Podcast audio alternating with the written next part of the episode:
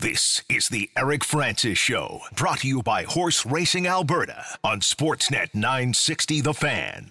Good afternoon. Welcome to the Eric Francis Show. Two powerhouse guests this week.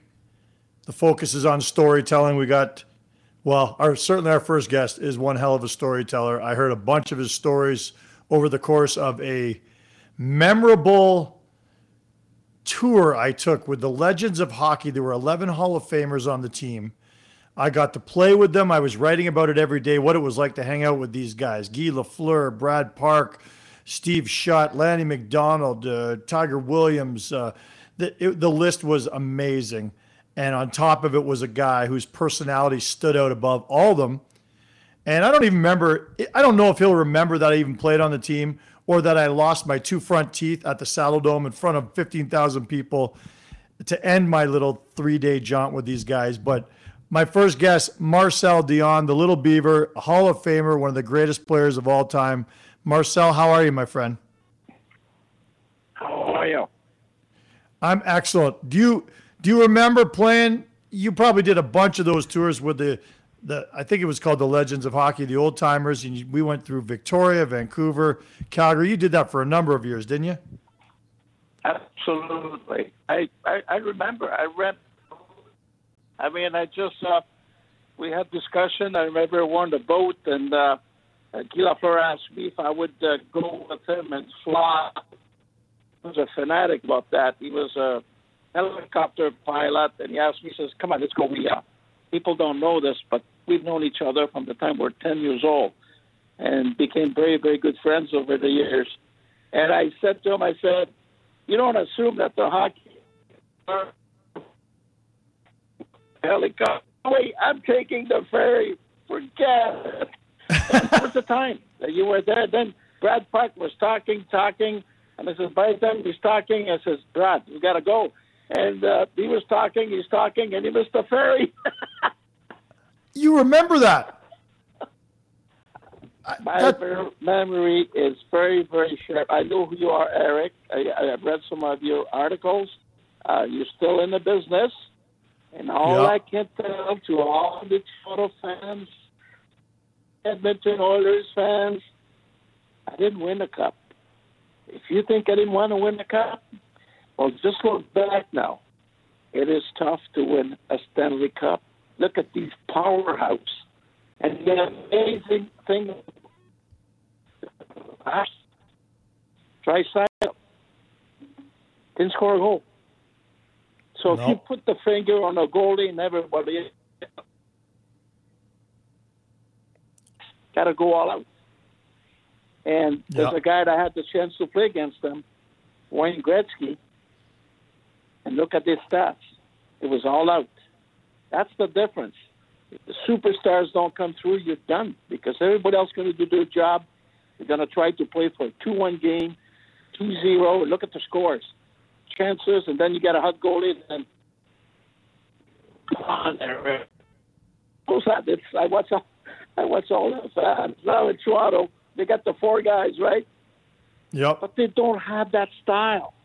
People don't understand. They're great, but they don't have that style. Look at the Chuk. He's got that style. oh yeah, we're familiar with him. He'll yeah. somebody.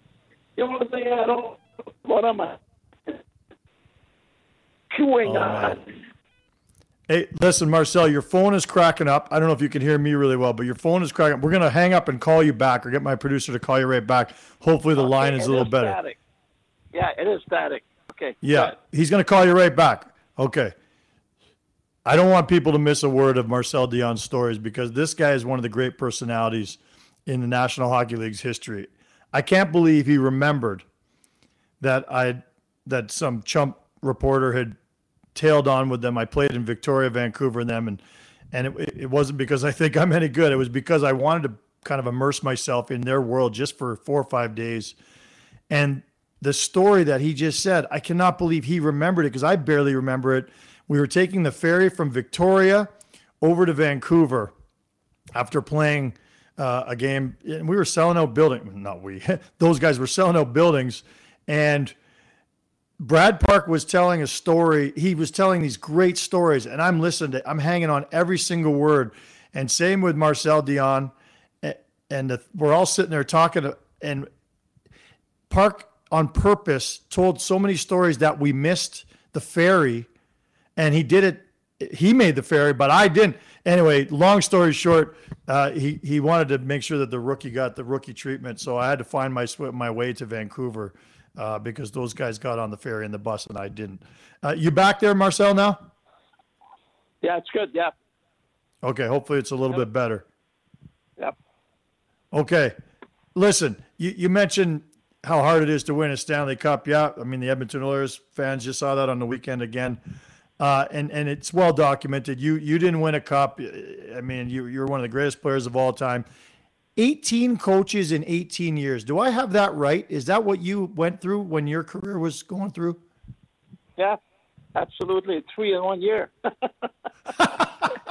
and every time, every time they made a change, eh, they were all pretty good guys. You know, I, I, but I was good, so I didn't have to be explained about the game. And uh, the amazing thing is that every time there was a new coach, the coach would call me in and says, I want you to play for me now. I said, just do your job. That's going to be easy to play for you. you do your oh, job, I'll do mine. Good guys, but you know what? You know, Eric, I look back, and I never went back in the game. I had no interest. I liked the game, but I saw what happened to a lot of players. All the time you put fingers at players, but sometimes the players don't play with the right players. And then you got assistant coaches that they come in, and they should know better. And I told a couple of guys, I said, uh, if you would have played with me, you were a 20 goal scorer. If you would have played with me, you would have been a 40 goal scorer. and do you want to know? And do you want to know the expression? It's because he knew he was going to get chances. After mm-hmm. you take McDavid out, so just like the Edmonton Oilers, who's the next guy in line at center? Tell me, come on, Eric, hurry up. Well, Draisaitl's Draisaitl's ah, he goes back and forth, right? Yeah, but the yeah, big he's all guy, Draisaitl, listen to this. He didn't score any goals the last three games. So who, who's who's coming out? Who's coming and taking over? First thing, bring bring the goalie. Bring the goalie. Watch this. I hope you remember we're in the playoffs against the Edmonton Oilers. They're loaded.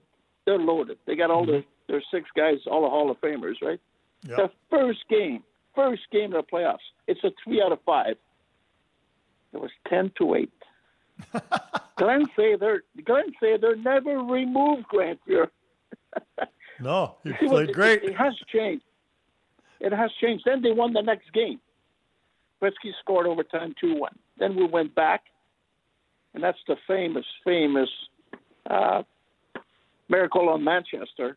We're down 5 5 nothing, and we won 6 5 overtime. Then we yeah. went, we had played this, uh, the, the next game, uh, Edmonton uh, won at home. Then we went back to uh, Edmonton and uh, beat them 7 4.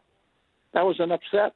And oh, that's yeah. the year that uh, Vancouver, Vancouver uh, went to the Cup. But I listened to guys, you know, I listened to the guys after the game, and it was very, really well said. I know the Edmonton Oilers fans are really, really upset, but the next two, three years, that team is there. They're there now, but they're going to win a cup. I don't know when, but yeah. they're going to win a cup. It does feel it, inevitable. just, yeah, no, that's right. Now it's it's a question to, you know, I don't see all the, all the games all the time, but who's wet? You can skate all you want. You can skate, but sometimes you got to get that one goal that makes a difference. And guys were not able to do it. They relied too much on those two guys, and and I, and I know. You know what it reminds me, Eric? It reminds reminds us reminds me of our line, Triple Crown line. Okay, mm-hmm. myself, Charlie Simmer, and Dave. Do you know some games, series of games, we, we got all the points. We scored all the goals. Yeah. And and as much it was fun, I remember Billy Harris uh, played uh, with me uh, then, and he came for, he came in from the Islanders. We had three games on road. He says, "Did you guys get all the goals and the points. He says, yeah. And do you know this was a detrimental? Because too many guys were watching. When you watch, when you watch these guys, these two guys, they make the game so easy. It's ridiculous. Mm-hmm. And they lost. How far are you to win? It's it's it's crazy. It's crazy. That's that's what it is. There's 32 hockey teams, and it's frightening. And the first thing to do, you lose, clean house, clean house. That's why I never went back in the game. A lot of players, it's just it's still only four or five years to play in an NHL career. Mm-hmm. It's tough. It's a tough game, very tough game. So you don't agree with you know when what you think it's uh, knee jerk when everybody says, "Oh yeah, you got a clean house, you got a clean house." It just it takes time to kind of meld a team together and build chemistry, right? Because that's what that triple crown line was all about. It wasn't like you were the three best players; it, you just had wonderful chemistry. And I wanted to ask you about that. Is that why did that line work? It might be. It's certainly one of the greatest lines of all time. Why was it so so oh good. yeah, there's well, you, you're right. It's a combination. When I first saw Dave Taylor at training camp, hey, listen, now we go back a long time, but I played with uh, Mickey Redmond and Danny Grant. They were 50 goal scorers. Danny Grant never scored 50 goals. He played in Minnesota. Look at his stats. Uh, great guy. Just passed away a few years ago, but he was a sniper. Just left-handed. I played with him. He popped in 50 goals. Who was he playing before with? Mickey Redmond, same thing, power play. I didn't play with him as a line. On a power play combination, he had incredible wrist shot. I mean, powerful wrist shot. Two seasons of 50 goals when I was there. The thing is with the Triple Crown, and even when I watch uh, the Edmonton Oilers, they always shovel the third guy. If it's Hyman or it's uh, Kane, and you got to keep guys together because, like a guy like Taylor, he was a mucker. Go in the corners, take a hit, boom, boom, like that. Charlie, for six three, he run. He was around the net. He knew, and he had very, very good hands. Never got the credit, either one of them, but they fit right in. I am the quarterback. You move the ball. You move the puck. You move the baseball. Yep. So that was that was fun to play because as you as you learn the game, it's very simple the way I look at it. It's a stick in your hands, and it's what you do with the puck. And there's a lot of guys, they overskate. They just, I, they, I, I saw when you start to, they lost control of themselves, uh, trying to get Pietrangelo, and I could see it. Some guys, they were more concerned to remind him about the slashing and says, hey, hey hold it, guys. Mm-hmm. Those guys are as good as we are. You have to respect the opposition and they got they got the goals. Look at that Marchessault, eh? Wow.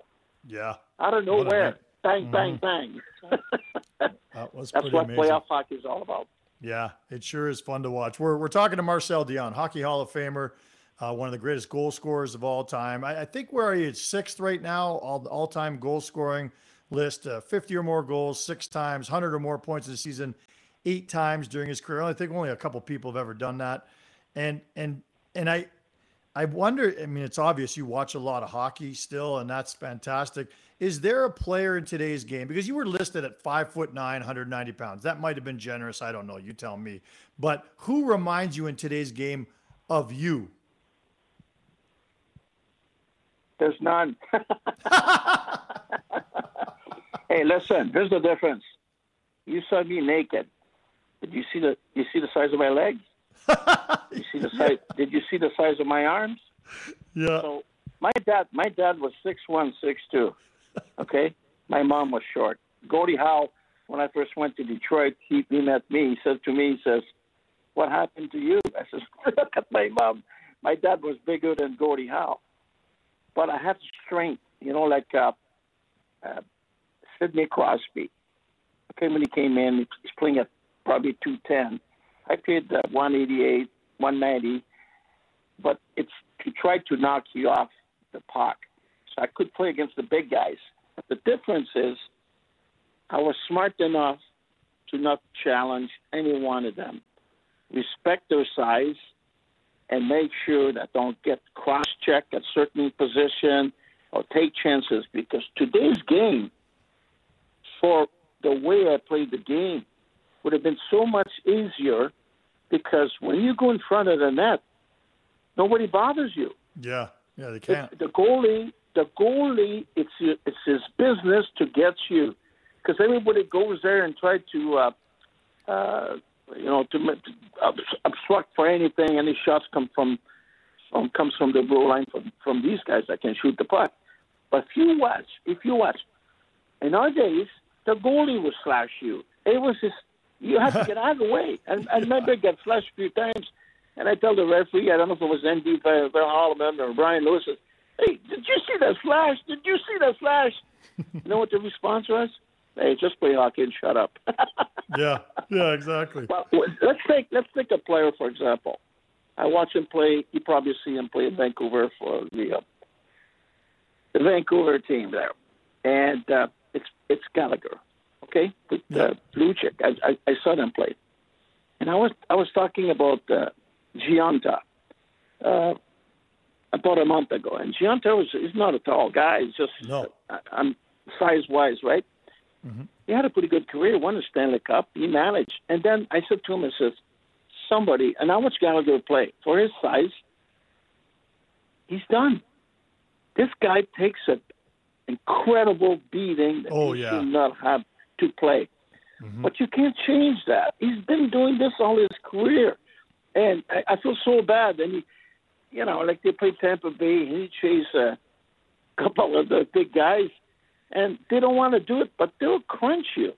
So you have to protect yourself. Never put yourself in a position that you can get cross-checked on the neck, and and it takes its toll. You, you you you miss ten games you miss fifteen. You come back the next year, and now just a couple things slows down. The guy's in. He's very gutsy. You can't you can't count that out. But I I said myself to to him. I said, I would love to just spend some time with him, how to position himself in good. You don't have to be in front of net. You go in front of net when there's movement, movement from the point when they get the puck. Well, let's say it takes like a Bouchard or something. That that kid, it's it's just like a McGinnis, right? We we had those guys, and then that's when you move in because all the action is there. Then when you get hit and you score a goal, you never felt the hit. But see if that puck doesn't come, then you remember you got cross check and it hurts. There's oh, more than guts. You know what? You got to be smart about it. I really like him. I like him, but it's so unfair. He, they always say, "Oh, he blocked a shot. What a brave guy." Oh yeah, he's out out of commission for a month breaking a finger. Yeah, that was really great. I said, and me and Lafleur would say, "Hey, they paid these goalies ten million now. Let them stop the puck." yeah, get out of the way. Exactly. Absolutely. And the guy Exactly. shoot hard, eh? and he shoot oh high. boy, yeah, hard and they're high. Very, they're very, very accurate. Yeah.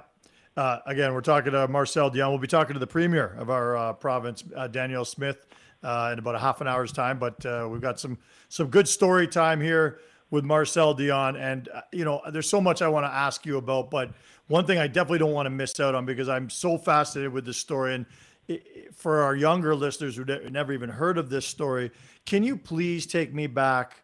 to the Richardson Cup in 1971. And just a little background for people. That was just before the, the Memorial Cup came to be. It was the Eastern Canadian Championship.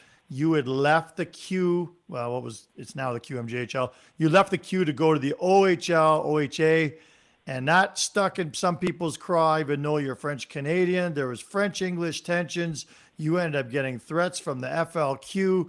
Please take us back to that series and how crazy it got.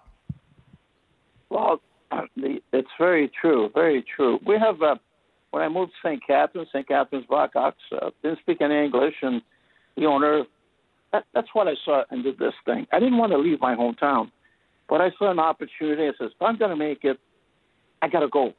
There was no player in my hometown that played in the NHL. And I went to St. Catharines to see that. You know what? They must have had 30, 40 guys because of the team in Chicago Blackhawks those days. So I said, this is history there. Bobby Humphrey there, Mikita, all the guys I was watching on TV. So I took a chance, the, uh, the owner says, hey, "Yeah, we'll uh, we'll make it happen." I says, "Well, they won't let me go. Are you going to take care of me?" He says, "Yeah, he did, and he did. He took care. You know what? He brought my mom, two of my sisters, and one brother. Unheard of. Yeah. We playing at the same time with Guy Lafleur. I went to his house. I went to Thurso. I said, Guy, come on in. Come on in. Come on in. We're gonna we're gonna destroy all these English guys. so the only difference is they gave him ten thousand and they gave him a car and he stayed behind. Oh. Last year they won their in the Quebec League and we won the Ontario and then you're right. At the time when we get to the finals in Quebec during the year, the FLQ, which was a terrorist uh, movement, and uh, it was English against French. Uh, they killed uh, a gentleman, Pierre Laporte or something, as a, mm. James Cross, I can't remember. And the Prime Minister Trudeau called the army. That was during that time. This is scary. So now we won our, we beat the Marlboros four straight, and now we're going against Quebec. And myself and another guy, Pierre Guite, were two French Canadians. We knew what was going to happen, but our team was not prepared for that. So we started at home. We, we lost the first game, 4 2. Then we won the next one, I guess, 7 4. Then we went to Quebec. Oh, my God. the parents and the booster club, they took a beating. It was really, because we had some tough guys, and everybody was fighting and, and taking the game out, out of proportion, and uh, it was crazy. So they went and got a goalie. And uh, we didn't do that. They asked me my opinion. I, I says we won with our two guys.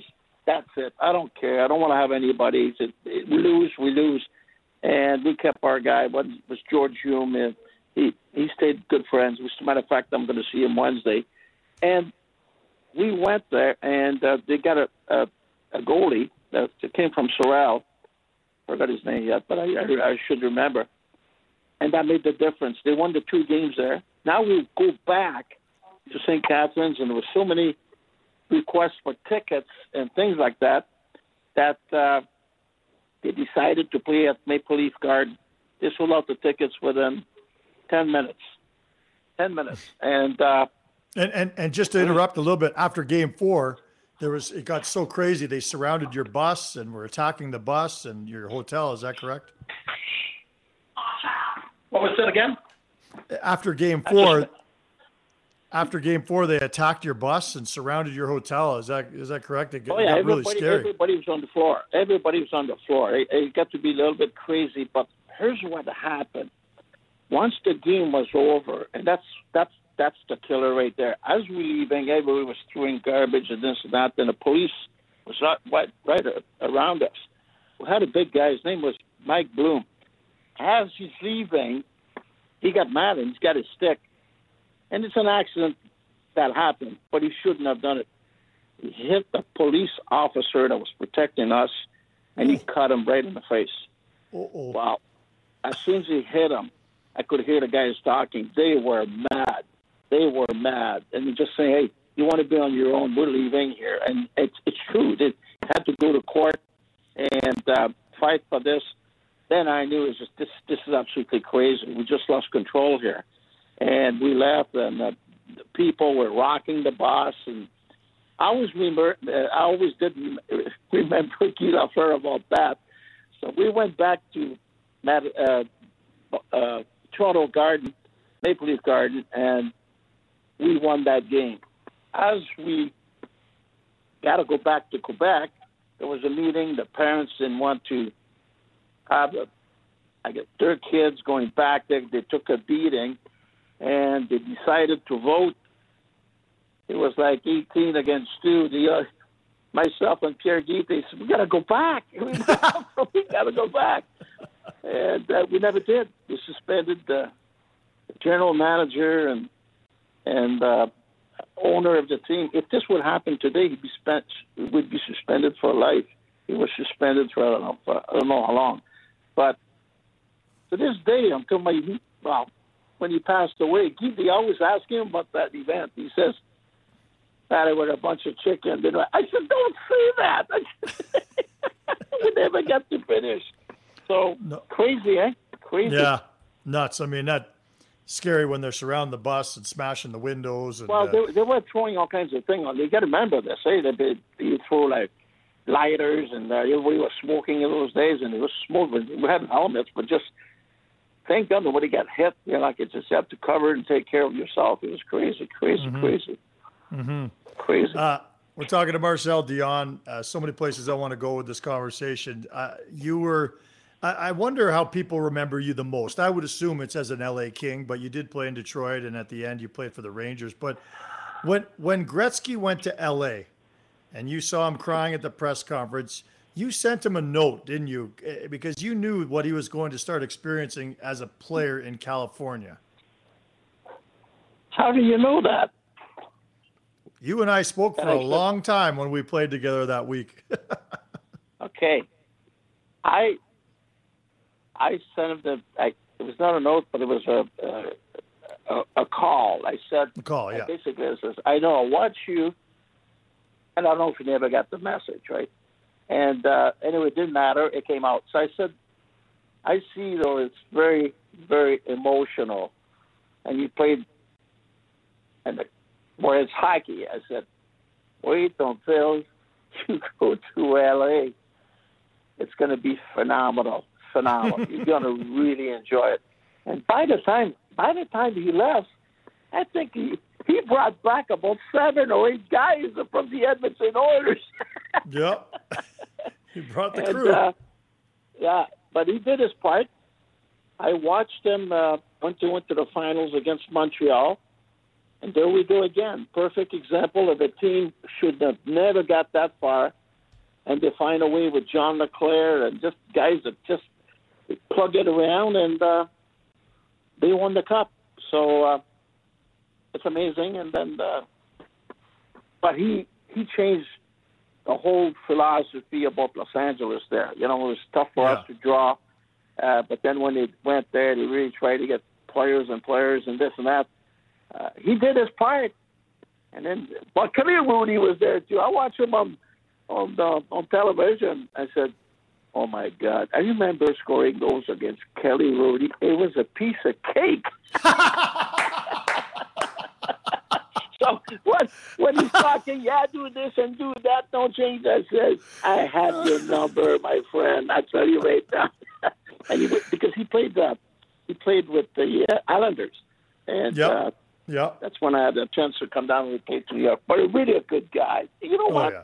I got to tell you something, Eric. I'm really impressed with these guys on TV commentating. They do their homework. You know, it's very difficult. You understand this business, right? Mm-hmm. It's uh, uh, there's a lot of politics and so on, but they're good. They're really good. So uh, Don Cherry had it for a long time until he uh, he forced himself out of the game and said sometimes it's time to go. But they they are good. They're very uh, they they're right there with the game. They say things that I, I see and I say, hey, that's really cool, you know. But when you play, that's a different thing. You can comment on that, but now you play, it doesn't work like that. Eh? It's amazing, Eric. You know that. Yeah, absolutely. I, you know, I listen to you tell stories. I still hear the passion in your voice for the game. You're still, you know, the the, the teams, the players, the lineup, and I, and I think you get asked this a lot. But like, why didn't you stay in the game? There, I mean, nowadays maybe it's different because nowadays there's so many different ways you could have stayed in the game. Why did you decide you want to do other things? Because you're quite an entrepreneur and you've done a whole bunch of other stuff. Well, that's my key. And to anybody that listen out there that have an opportunity the way I did it, it's very simple. I walked away from the game. You said it yourself. I had 18 coaches plus, plus, plus. I watched players to be ruined. I watched managers. I watched coaches that hated players, and there was nothing wrong with them. And I said, "This is not for me. This is not for me." I said, uh, "I prepared myself my last year." Says I I always look up to guys that became entrepreneur and the NHL. I had a chance to guys that played in the 50s and 60s and asked them, "What did you guys do after you finished playing?" You know what? They all went into the business world. Like a guy like Dickie Moore. I mean, uh, Mr. Bouchard. I said, "You guys, geez." And uh, I says, "Who am I?" Right? And uh, the next day, I didn't cry. I was I was in business. I didn't have a press conference because I understood real quick what they are, and about themselves and this and that. I said I'm not interested to motivate athletes because to be an athlete is like a like a horse. If he comes out, he's ready to run. He's to run. He knows how to run. It's a question that is there better horses? Well, sports is like that, but it's not for everybody. So when I went into the world of business, I made a promise to myself that I would never, never, never work for somebody. And you know. Eric? Yeah. I never did. I can tell you this: I'm 71 years old. People ask me, "What do you do now? What do you do now?" Well, the first thing I'm talking to Eric right now. but I have made money every day of my life being retired. I look at the opportunities. I had a hockey team in Charleston, South Carolina. How can I have a team there? It was an opportunity. Mm-hmm. I didn't care about the hockey itself. It was to sell the game, and we did 10,300 fans a game for two years. I was interested to talk to you, the, the, the, the sponsors, uh, things like that. I left everything to the coach. It was Rick Vaive and uh, Frank Mill was my the manager, and he was a little bit part owner in there. And I had the best of time. It, it kind of set me up with my name. Do I need my name to do things? And you know what, there? I don't. As soon as I talk, you know, I have educated myself with your public. You people that are listening to your show right now have educated me. Have it, it, it, it educated me. Here's what I did just today. I went to get some stuff at the grocery store. I come up and I'm in the parking lot, and it comes automatic to me. I watch a lady. She's getting trying to get ready in the car, and it's no good. It's no good. I went towards her. I says, "Do you need help?" And she said right away, "says Yes." I had to get the uh, this part, the shadow walker, to put it in a in her car, and she had a cane. I put it there, and she said, "Think I close the door." Then I went, "How you doing? How old are you?" Eighty-seven. What do you have? She says, "My hips are shot." But he says, "I says, what about your mind?" She says, "It's good." And then she's driving a car. You know what? When I do this for me personally, that's winning the Stanley Cup. I help somebody that we don't do enough anymore pay attention to detail about people. They love me. They think I'm the greatest. No, I'm not.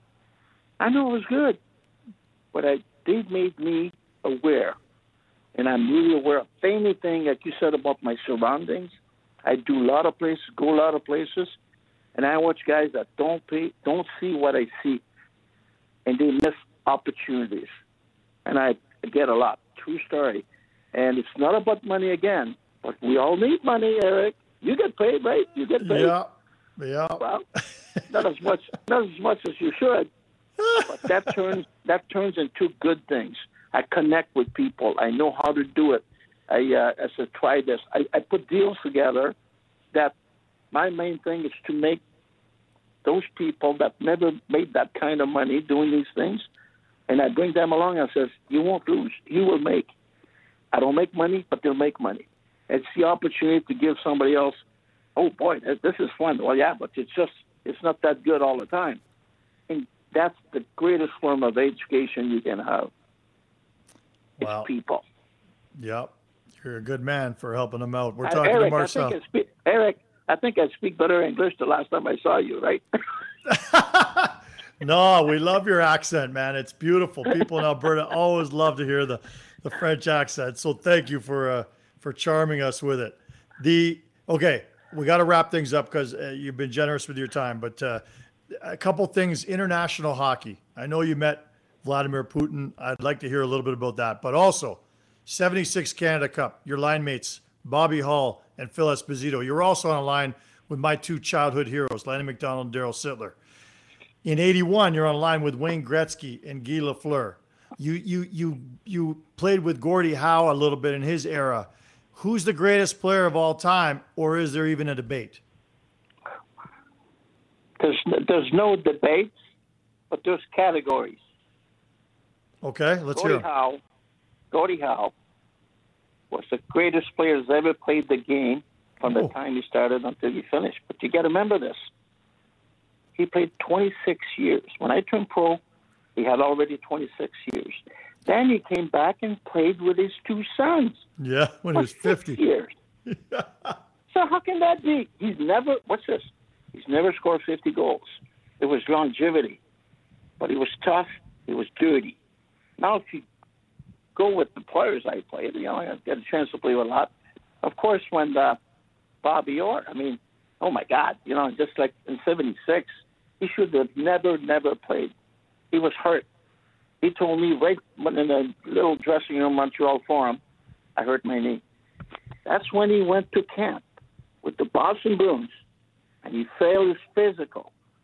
And then they traded him. He had to go, whatever. They made a deal. He went to Chicago, and then he played a few games. Look at the stats. He couldn't play. He tried again for two years, and Yeah, his career was over. yeah, He was only 28 years old. yeah. It's frightening. For what has It's a he won shame. two scoring titles. I know the game is different. There's no doubt about that. But those were the times. Yeah. And then as you evolve, you got this guy, Mario Lemieux, six four.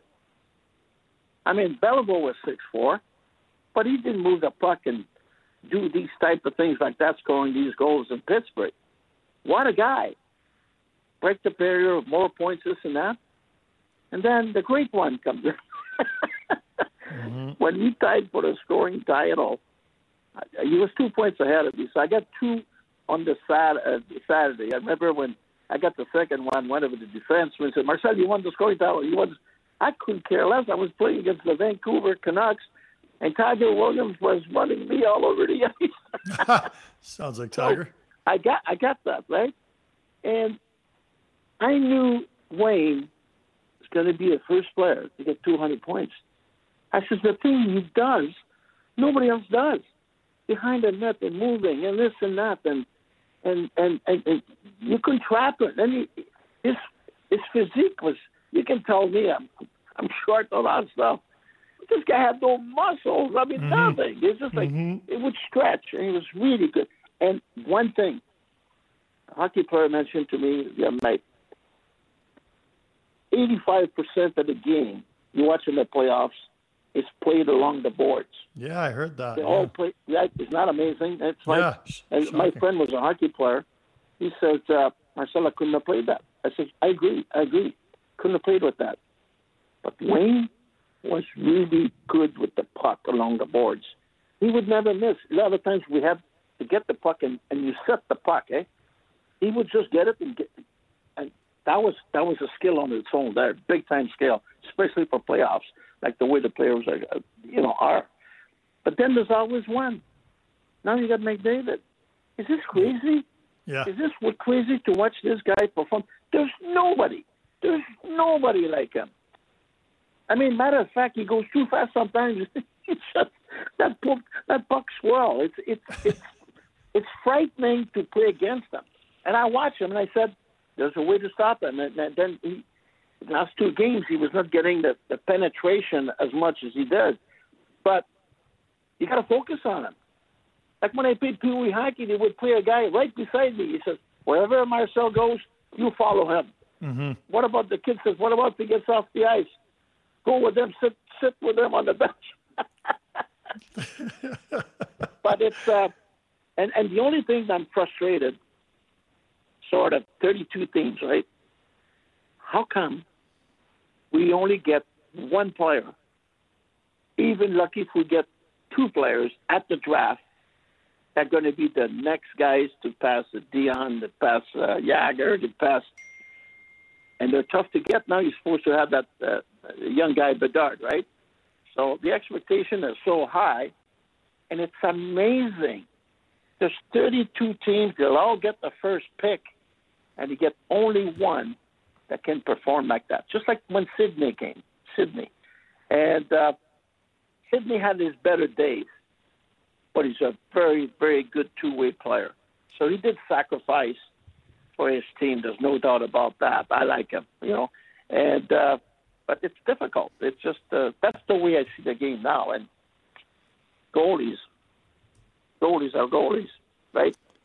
The six crazy. four, six five that they watch Eric, the six four, six five, they weigh two hundred thirty pounds at the end of the game says, We gotta yank them out. I mean, how much net do you have left with a guy like The- these snipers, they find a hole. They find a hole. So it's exciting true. anyway. Well, my takeaway is that all of those goalies are better than Kelly Hrudey. That those were your words, and I love that. That makes me fun. That he's one of my best friends, and I'll make sure that I remind. I'm sure many people will remind him that you said it, but I I've often joked with him. I mean, the goalies back then, it's a whole different game now, and with the technology it- and the size, it's just different. Do you watch? Do you watch all those videos and all those preps? How they break down a play? It's it's like your phones. Like it's uh, people always ask. I said, hey, social social media. If you hook on it, you hook, and uh, you have to diversify. But they got so much input, so much preparation that, nah, it was not meant for me. I like the way we Yeah. did play.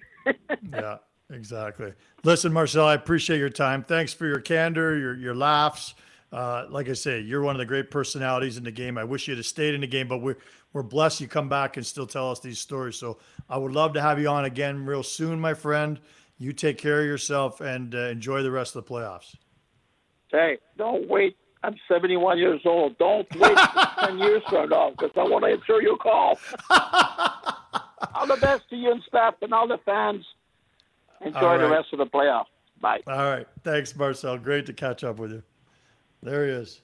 Marcel Dionne, Hall of Famer in every way. In every way. It's, it's too bad that people don't, most of our listeners have never seen him play, probably never even see video of him playing, but uh, what a hell of a player. I think sixth all time in goals for. Uh, I think he was only behind, when he retired, I think he was only behind Howe for goals and assists. Uh, just an incredible career. And he was only five foot eight, five foot nine, and uh, played for some terrible, terrible teams over the years. But what a great, great player. Okay, we got to take a break. We're going to come back with the premier, the Honorable Danielle Smith. We're going to talk a little arena talk. I'm not interested in getting into all the political talk. That's not me. That's not this station. But uh, there are some things about the arena that I do want to discuss with her. Uh, the Eric Francis Show is brought to you by Horse Racing Alberta. The industry, the Alberta horse racing and breeding industry, contributes over 300 million to the Alberta economy annually, and the industry employs over 5,000 Albertans. Live standardbred racing is back. Come experience the races live every Friday and Saturday at Century Downs Racetrack and Casino. For more information on how to get in on the action, visit thehorses.com. Must be 18 plus. Please play responsibly. We'll take a break. We'll be back with the Premier, Danielle Smith. This is the Eric Francis Show, brought to you by Horse Racing Alberta on Sportsnet 960 The Fan. All right, we're back. Thank you to Marcel Dionne, a Hall of Famer. Great stories, great guy, great insights, great laughs. Okay, we're going to move on. Anyone who knows me knows I don't have a political bone in my body. But we have an election coming up. One of the important issues in this city revolves around getting an entertainment district and an event center. We have a lady on the line here who's going to make that happen if she's elected at the end of this month. So keep that in mind as you head to the voting station. Uh, years and years ago, this lady used to come on my radio show on Jack FM with Matt and I, and we dubbed her the smartest person we knew. She was a columnist with the Herald, and we would have her on, and she, God bless her, she'd give us her time. We'd ask dumb questions because we're not smart, and she would set us straight every single time. Now she's our premier. Welcome, Danielle Smith. How are you? Well, well, thank you, Eric. Now you're bringing me on on a topic that you know way more about than I do. so I'm going to look like the dumb one. That's pretty funny and wrong, of course, but thank you for saying that. That's very funny. Okay, please help me, like you did back in the days on Jack FM. Please help me answer when someone says we should spend all that, you know, $300 million, $330 million. We should spend all that money on education and homelessness. Like it's that simple, and the money should go there instead of to this uh, to this project. Help me explain that. You know what? It's not. It's one or the. It's not one or the other. It's That's both. right. We're, we're spending record amounts on education. We've done a record investment in education.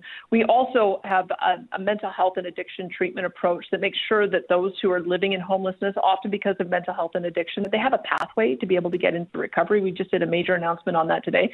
So 100%, those are priorities of government and have to and have to be addressed. But the other part of addressing the problem of downtown vibrancy, of vagrancy, of public safety is having a place where people can go. Because when you have vibrant communities and vibrant entertainment districts, then you have more of a police presence and you've got more places where people are going to be able to enjoy that. And also, when you have that Rivers district just humming, that's going to cause more people to want to live downtown, more people would want to go downtown. So I look at those as hand in glove. I've been asked now for the I've been I've been premier for eight for eight months, and I've been asked almost every day, what am I going to do to help improve the vibrancy of Calgary's downtown core?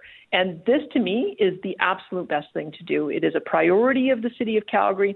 We knew that they came very close with the with the uh, entertainment club to coming to a deal, and we felt if there was anything we could do to add that last bit of investment to take it over the line, we felt we had to do it.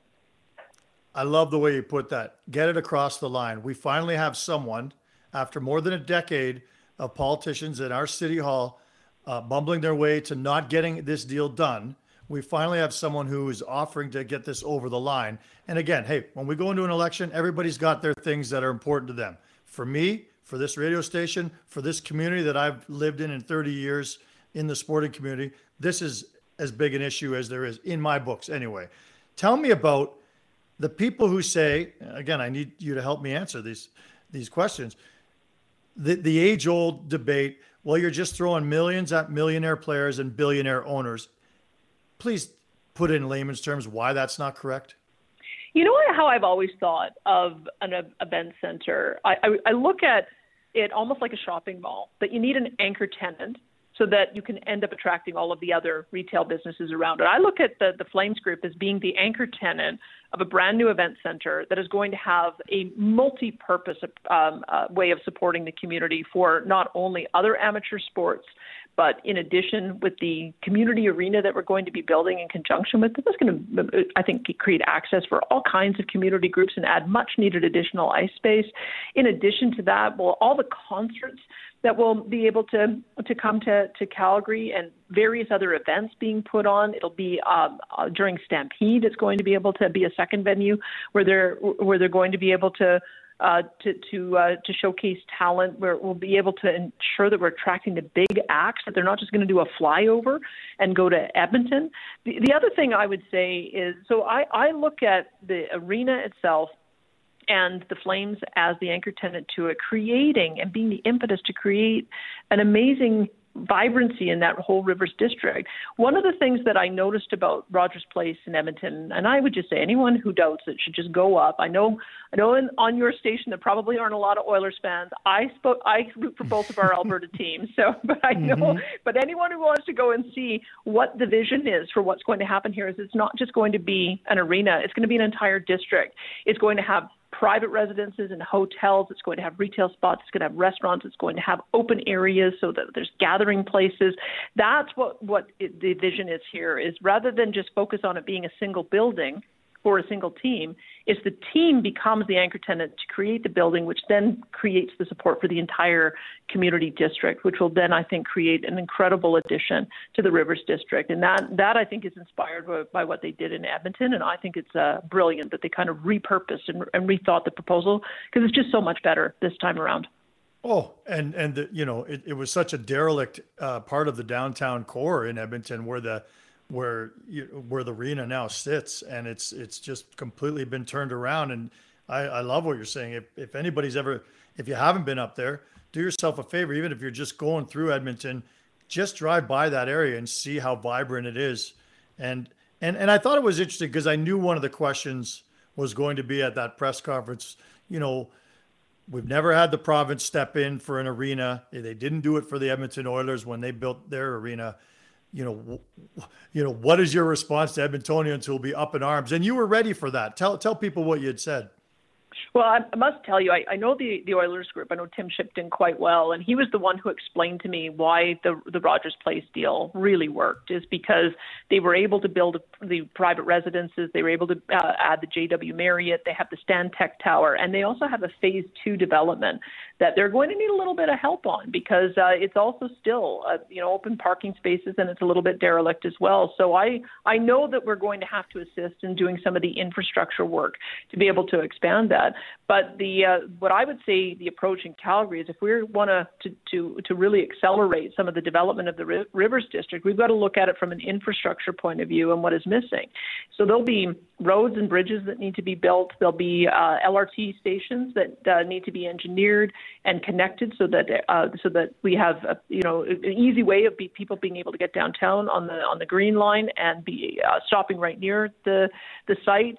We're going to be doing the site reclamation, some of the the uh, the site uh, the, the removal of the Saddledome, and all the supportive infrastructure, including the two community gathering areas. When you think about when we have big events, uh, oh, the Olympic Plaza, I think, is the only real public space where people gather downtown oh. for events. This is going to be an amazing space uh, that we'll be able to. You know, look at all the the Blue Jays games, or you or Toronto Maple Leafs, or when you see the uh, uh, the Rogers Place, how they're able to use a bunch of outdoor spaces to be able when the team is away. I think that those are the kind of things that, that really will allow us to, to to turn this whole community into a, a place that is going to be vibrant, not just on game nights, but I think it's also going to be vibrant year round.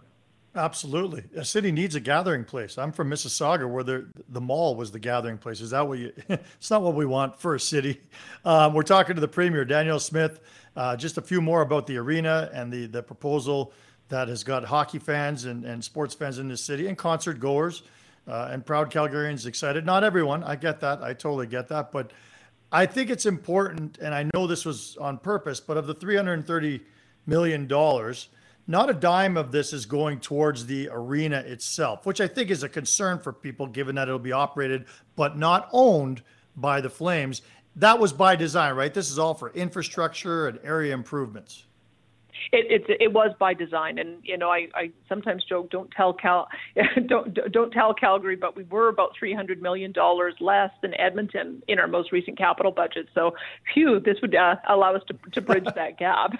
so that's the other part of it is we wanted to make sure that we were investing in a way that made the most sense. I mean, one of the other proposals that was put towards me is to help private building owners renovate their buildings so that they could turn them into apartment complexes. And the proposal was that I put two hundred million dollars towards towards that. And you know what?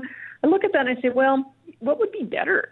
Seems to me it's better for us to invent, invest in truly public infrastructure for a truly public purpose, roads, bridges, LRT, doing site reclamation, building uh, community spaces, building a community arena. Those are legitimate things that, that provincial government should be doing. And so when I had the, the option of those two things, it was quite clear to me that helping uh, the, the, the team and the city bridge that gap and get to the finish line so that we could have not only a world class event center, but also a, a, a rejuvenated rivers district. It, it, seemed to me that this is the right way to go.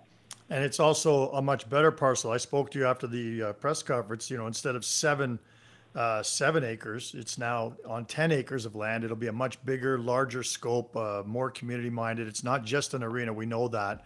And I think the one thing is the ownership group often gets vilified because they didn't pay enough or or this is all for them and they're going to make all the money off of this.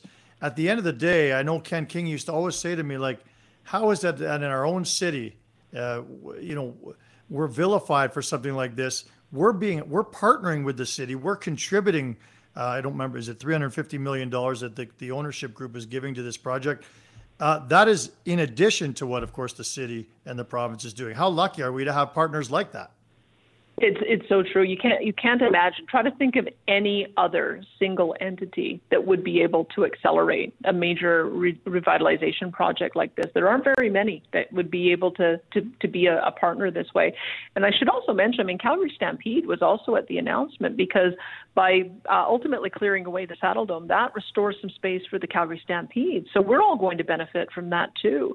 And quite frankly, I always felt like the the Saddledome was buried in behind all of that parking and it's part of the reason why we weren't able to see the dynamic construction around it. Maybe that's what people are thinking is that it's going to have that same sort of sterile parking lots all the way around. And I would just encourage people to think that th- this is going to be completely different. The the idea that we are going to have the event center as the anchor so that when you go down and you want to see a concert, there's going to be dozens of restaurants you're going to be able to, to sit at. There's going to be open areas so that in the summer you'll be able to, to sit and enjoy the outdoors while you're waiting to, to go in and see an event. That it, it, it is going to be, it's going to rejuvenate the place. It's going to be amazing to see. And I think the other really important part, because our downtown has been hollowed out, when the downtown becomes robust and vibrant again, it increases the property values downtown.